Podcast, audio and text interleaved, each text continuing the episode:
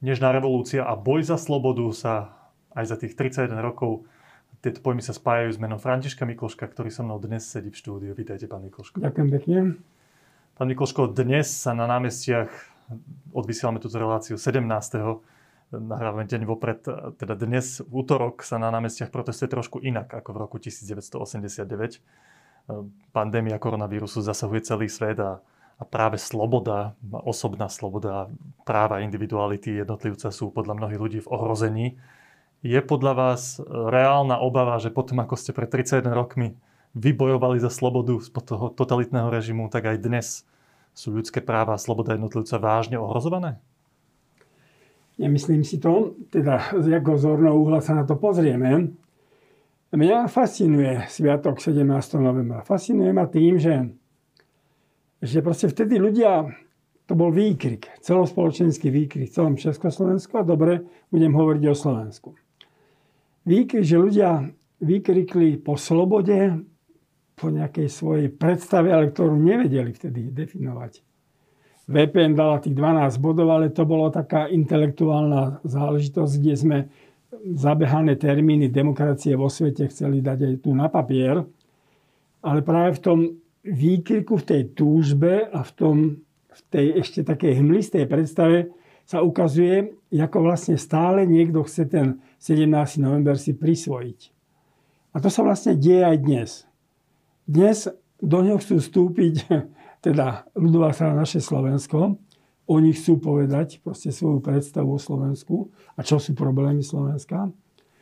Pre mňa z vlastných dôvodov teda prichádzajú tam tí fanúškovia futbaloví, to som s nami už úplne niekde mimo, teda e, myšlenok 17. novembra. Smer a SNS sa nakoniec nejak stiahli, ale chcú niekde tiež manifesto- manifestovať. Smer niekde pri Dubčakovej soche. No proste tu je stále zápas o predstave, ako to Slovensko má vyzerať. A to sa opakuje, opakuje. Mne vadilo, povedzme, za posledné roky, keď sedím na námestie SMP, na niekoľko dní, okolo 17. novembra, si obsadil proste hnutie Olano. Dnešný premiér Igor Matovič. Dnešný premiér Igor Matovič. Tak to som si kladol otázku, že čo to je? Dá sa aj dnes zadefinovať, že ktoré sú tie jednotlivé tábory, ktoré boj, vedú ten boj o podobu tej, slo, tej slobody našej krajiny? Už pri Vladimírovi Mečarovi sa to ukázalo, že v tej prvej fáze potreboval tie osobnosti novembra veľmi mu vhod padlo, že tam bol Milan Kňažko a v tých úplných začiatkoch aj Jan Budaj. Z marketingových dôvodov. Samozrejme, išlo mu o to pokračovať v tom, v tom výkriku, v tej túžbe. A on ju chcel naplniť. E, Robert Fico sa od toho dištancoval, pretože to bola nejaká jeho osobná trauma, že ten komunizmus spadol. Ale už Igor Matovič do toho tiež chcel vstúpiť. Čiže ja si myslím, že vlastne Slovensko tých 30 rokov alebo 31 rokov zápasí s dvomi tendenciami.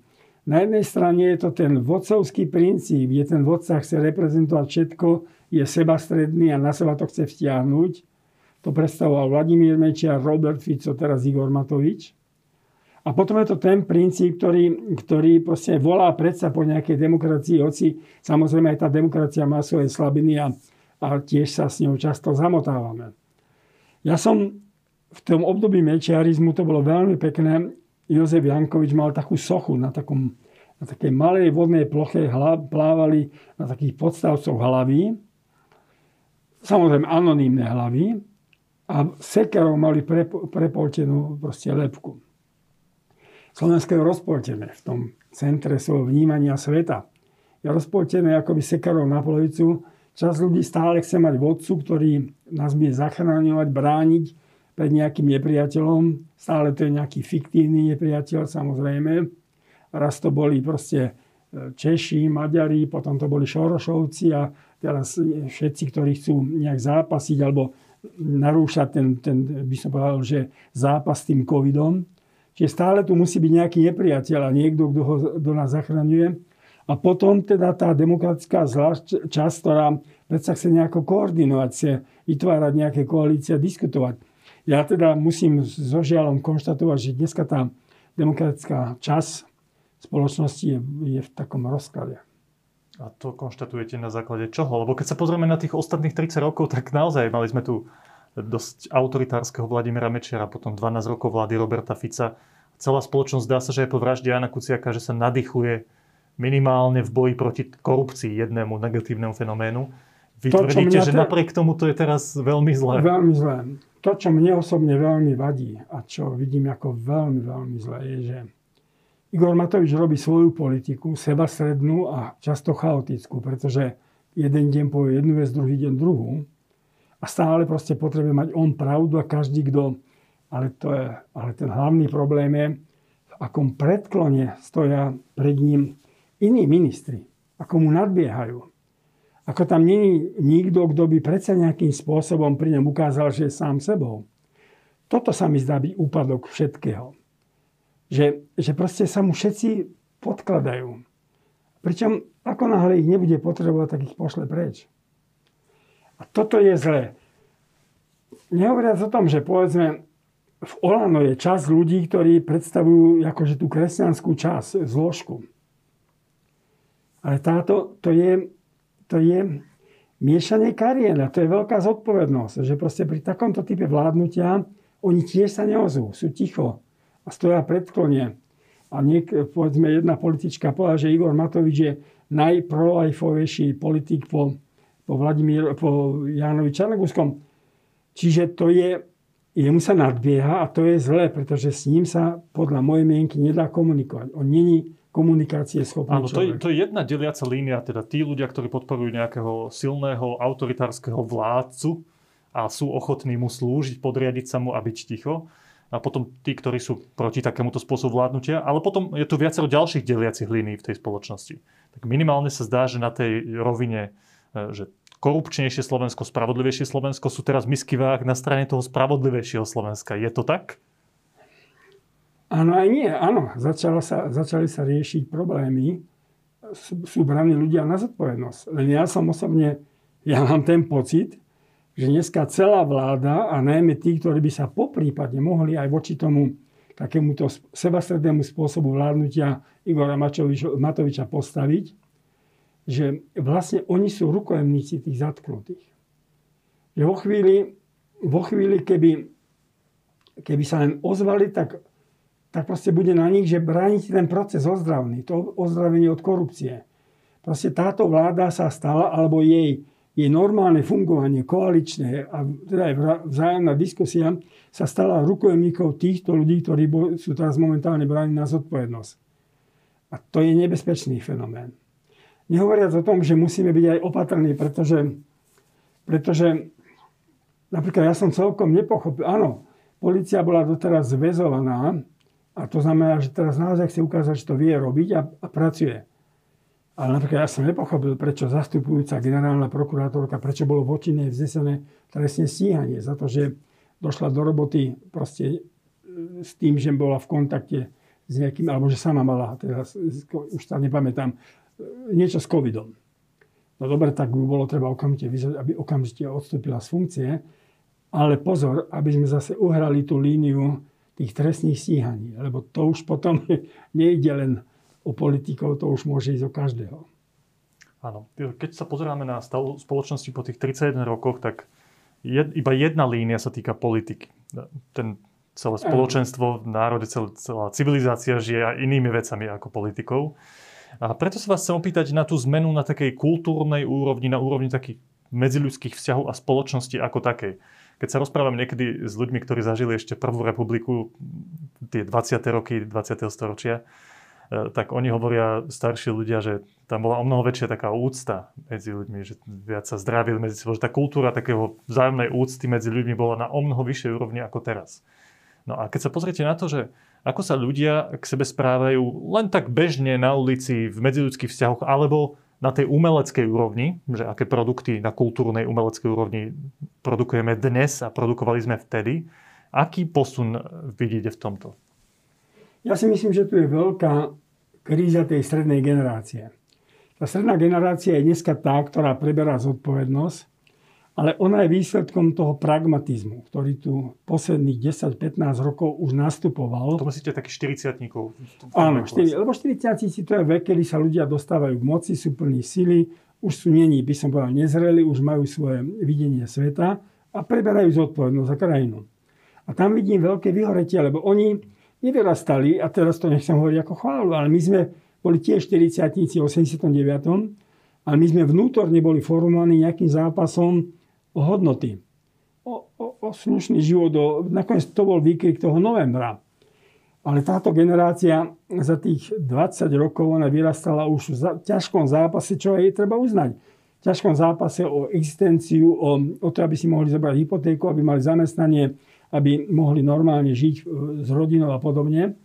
Čiže ona je vnútorne formovaná veľmi pragmaticky a stratila ten rozmer, by som povedal, aj toho, tej nadstavby akejsi.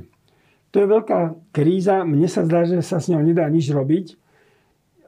Jedine, čo môžeme dúfať, že teraz, ako, pro, ako by som povedal, naprotiven tomuto vyrastie generácia, ktorá znovu bude žiaľ hľadať nejaké hodnoty.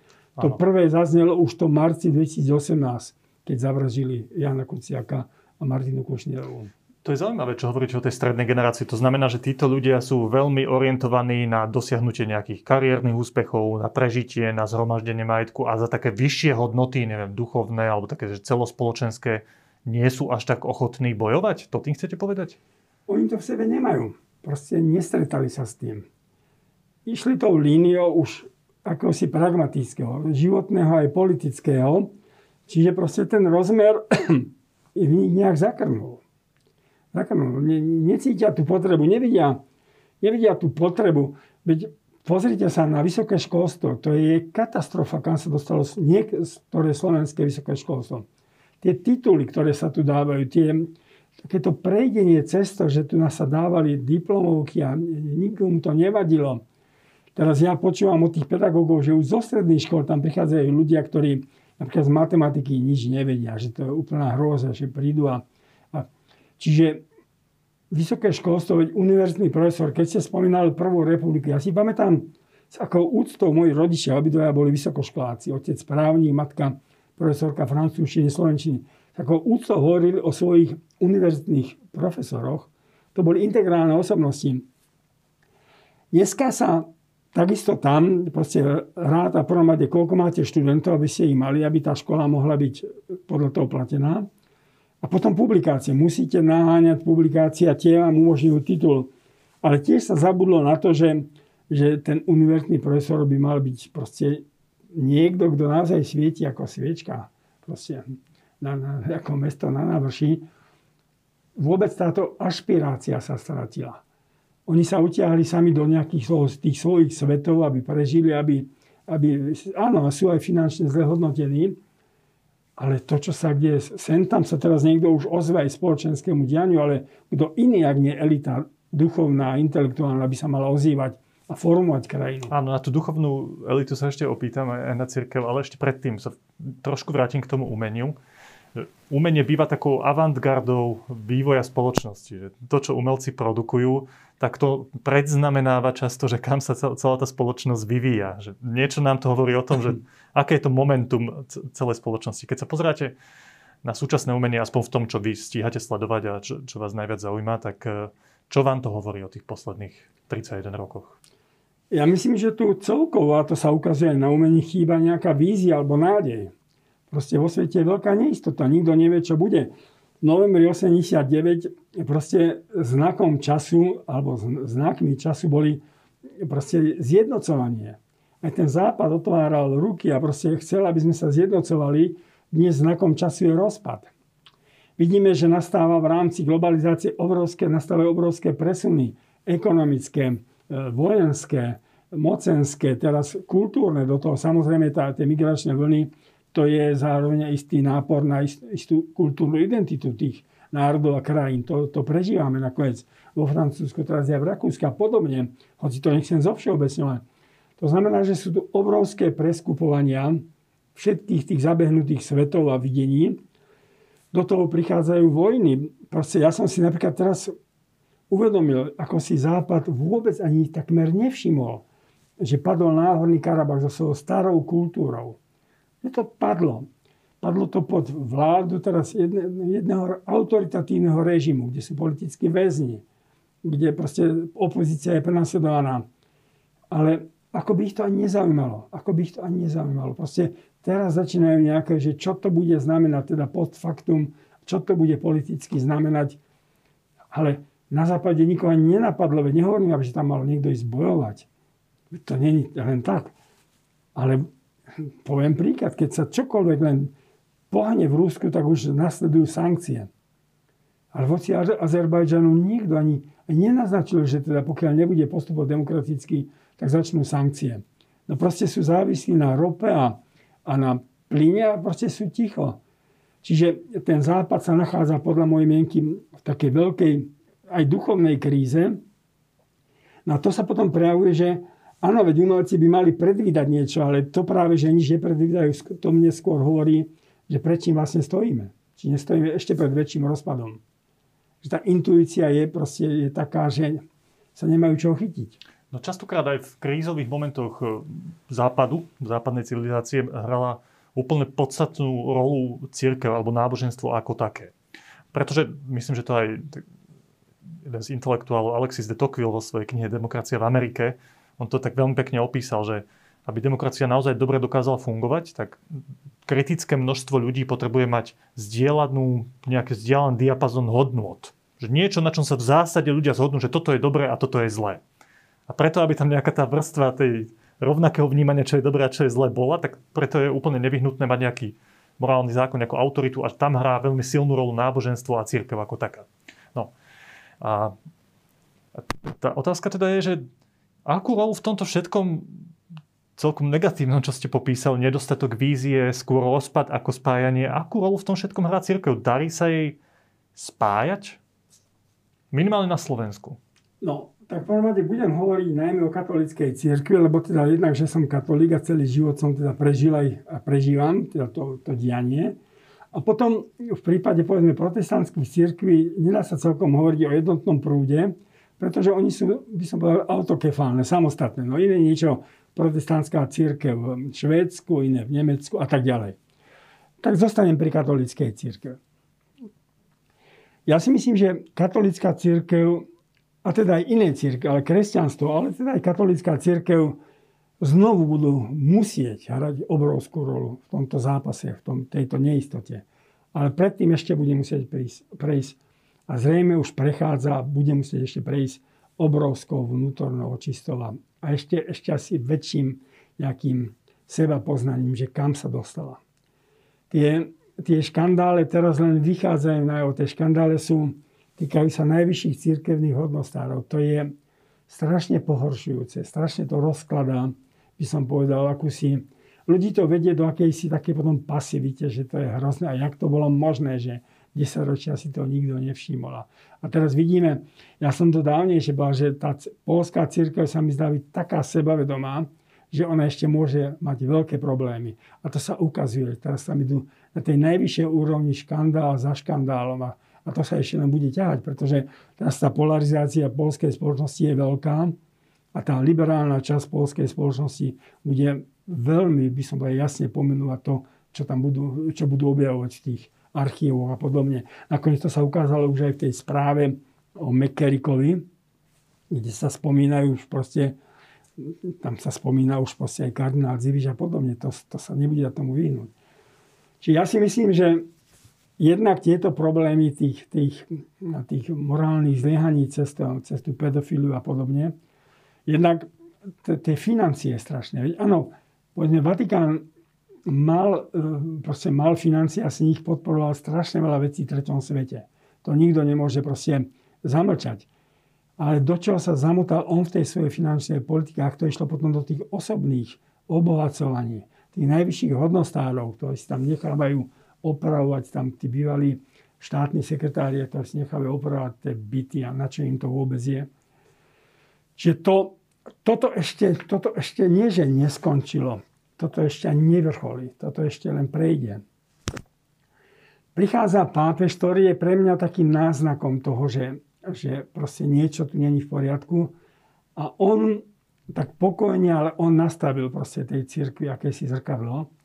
Čiže ja myslím, že církev prejde a bude musieť prejsť obrovskou očistou, ale tam nastane nádej potom pre celú Európu aj svet. Áno, mnohí, keď sa pozrú na osobu pápeža Františka, tak áno, vnímajú, že on má väčšiu odvahu aj silu pomenovať tie problémy, ktoré ste aj vy spomenuli. Sexuálne zneužívanie, finančné problémy.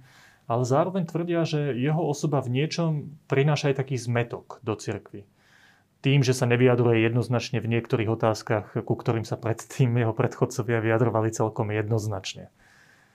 Dnes si myslím, že, že z jeho strany je to asi možno až nejaký zámer. Skoro by som možno povedal, že až niečo programové. Pretože oni hovoria, že on je trošku ako pastoračný typ a nedá si pozor na to, čo povie. Ja si to nemyslím. Ja si to nemyslím. Proste teraz bolo 150 rokov od tej dogmy o neomilnosti pápeža. Tá dogma bola od jak živa trošku sproblematizovaná priamo vnútri církvy. Ja som bol na výlete s pánom biskupom Korcom ešte za komunizmu a som sa ho na to pýtal, tak aj on tak opatrne hovoril, no, že dneska sa to skôr chápe, že pápež na celé všetkých, všetkých kardinálov alebo biskupov sveta, čiže nebolo to už také. Ale to zavedenie toho, že pápež je neumilný, robilo pápežov nesmierne zdržanlivých vo vyjadrovaní. Tá ich reč bola tak diplomatická, že vlastne človek niekedy ani nevedel, čo chcú povedať. Čiže bolo tam, že nesmie pápež urobiť najmenšiu chybu alebo náznak niečoho, aby teda jednak neublížil, nepohoršil, ale aby sa aj nejakým spôsobom ten jeho primát nezačal problematizovať. Tento pápež do toho vstúpil a posledných dňoch do toho vstupuje veľmi, veľmi tvrdo. Lebo to jeho vyjadrenie o tom, že rešpektuje tie civilné zväzky medzi ľuďmi rovnakého pohľavia, tam prekročili istotne istú hranicu. A tam vyjadril proste nejaký názor, že ja to zatiaľ tak chápem, že církev síce má svoje učenie, ale církev bude musieť rešpektovať proste to, aký je sekulárny svet a čo robí. Samozrejme, toto není jednoduchá vec, pretože povedzme, dobre, církev toto môže dnes pokojne povedať o rozvodoch manželstiev. Neviem si predstaviť, že by to církev mohla povedať napríklad o potrate. Že dobre, tak potrat je vlastne legalizovaný zákonodárnymi zbormi, tak dobre, rešpektujeme to. To si nebudeme môcť nikdy povedať. A teraz otázka je, že kde, povedzme, medzi týmito vecami, ako je bežný rozvod, a potrat, kde je tá hranica, že čo ešte církev môže vysloviť a čo nie. Toto bude asi vec diskusie a v tomto smere by som videl pozitívum, že to pápež značal a teda dobre, nech sa to nejak vyjasní, že kde církev musí byť ešte na svojich princípoch a kde už môže vidieť, že ten sekulárny svet ide, ide ináč. Čiže v tomto smere neviem zatiaľ, kam zaradiť toto vyjadrenie o tých civilných zväzkoch homosexuálov. Áno, ak tomu rozumiem správne, čo hovoríte, tak vy hovoríte, že církev síce má svoje celkom jasné zásady a princípy, ale v nejakom momente môže povedať, že v poriadku, sekulárna spoločnosť uznáva takéto, niečo takéto z legislatívneho hľadiska aj niečo takéto. V poriadku, my máme svoje pravidlá, ale uznávame, že štát sa na to pozera takto. Alebo možno ešte viac, že ona možno nemusí povedať, že uznávame, ale že teda žijeme s tými vedľa týchto ľudí bez toho, aby sme na nich zdvíhali palicu a naháňali ich. Toto je možno ten moment, ktorému, na ktorom záležalo aj Františkovi. Ale podľa mňa toto sa ešte bude musieť nejakým spôsobom vykryštalizovať, lebo je to niečo tak nové a tak prvýkrát, že v samotnej církvi bude musieť nejako okolo toho sa rozvinúť diskusia, ale to znamená diskusia, ktorá nebude len, len na jednej, otvorená diskusia. Áno. Posledná vec, pán Mikloško, trošku tak osobnejšie, lebo v tomto rozhovore ste veľakrát spomenuli dosť také negatívne trendy, ktoré vnímate v tom súčasnom svete. Rozdelenie, stále preferovanie na Slovensku toho autoritárskeho lídra v politickom živote, eh, chaos, nedostatok vízie aj v umení, aj v spoločnosti, pragmatizmus tej strednej generácie, ktorá je teraz pri moci a potrebe veľkej očisty v cirkvi. A teraz sa vás chcem tak osobne opýtať. My keď ja som sa narodil v roku 89, keď sa pozeráme na tú nežnú revolúciu, tak vy ste jeden z tých ľudí, ktorí sú tak, takými symbolmi tej nežnej revolúcie. A za tých 31 rokov ste si všetkým týmto prešli, aj tými trendmi, ktoré ste teraz opísali. V čom vidíte nejakú nádej? Ja tu nádej, ja som v tomto smere som hlboký optimista. Viete, ja som zažíval beznádej života v komunizme. Beznádej v zmysle zápasu. Veď ľudia mali čo jesť a, a postupne mali aj kde bývať. A, dobre, ale, ale v tej vízii toho, že tí komunisti to tu všetko valcovali, proste ničili tú duchovnú, duchovnú zaujímavosť, nejakú, nejakú pluralitu a podobne. A v jednej chvíli to padlo. A padlo to, padlo to aj preto, že tu bolo tých 10 spravodlivých. A teraz to hovorím obrazne. To znamená, že bola tu stále kontinuita nejakej slobody, nejakej vernosti to boli politickí väzni. Bohužiaľ to boli aj tí mŕtvi, ktorých oni zastrelili či na hraniciach, alebo popravili, alebo zomreli vo väzeniach. Ale na Slovensku nikdy neprestali byť ostrovčeky slobody a vďaka tomu my sme v zásade neboli zaskočení tým novembrom 89. Vďaka tomu sa tam bola, bolo možné tam postaviť alternatívu aj inej spoločnosti. Nie len, že komunisti by ďalej pokračovali, ako to bolo napríklad v Rumunsku a už nehovoria o týchto republikách tam niekde v bývalom Sovjetskom sveze. Ale to by ešte, táto jedna skúsenosť ma robí navždy optimistom. Ale, ale to, čo je mojou hĺbšou nádejou je, a to budem teraz hovoriť ako veriaci človek, ja si myslím, že toto je čas, čas modlitby a usobrania, že človek musí byť vo svete, ale teraz by mal objaviť proste naozaj tú vnútornú, vnútorné hľadanie alebo spájanie sa s blízkosťou Božou, teda počúvaniu, načúvaniu toho, čo, čo hovorí Boh. A, a to, ja to, to nie, niekto môže veriť medžugorským zjaveniam, nemusí, ale ja to sledujem, lebo chodí mi taký nemecký časopis. No, všetky tie odkazy sú modlite sa. To je, no to znamená, že stále tou výzvou sveta je akési znútornenie, modlitba a v modlitbe by som povedal upevňovanie viery alebo alebo dôvera, proste, že viera to môže všetko prekonať. Takže áno, v tomto je otáznik nad svetom, ako na to svet odpovie, ako na to odpovieme my. Ak tu budú ľudia viery, modlitby, som optimista. Ako sa to stane, to ja neviem. Ale stane. Pán Mikoško, ďakujem pekne. Prosím.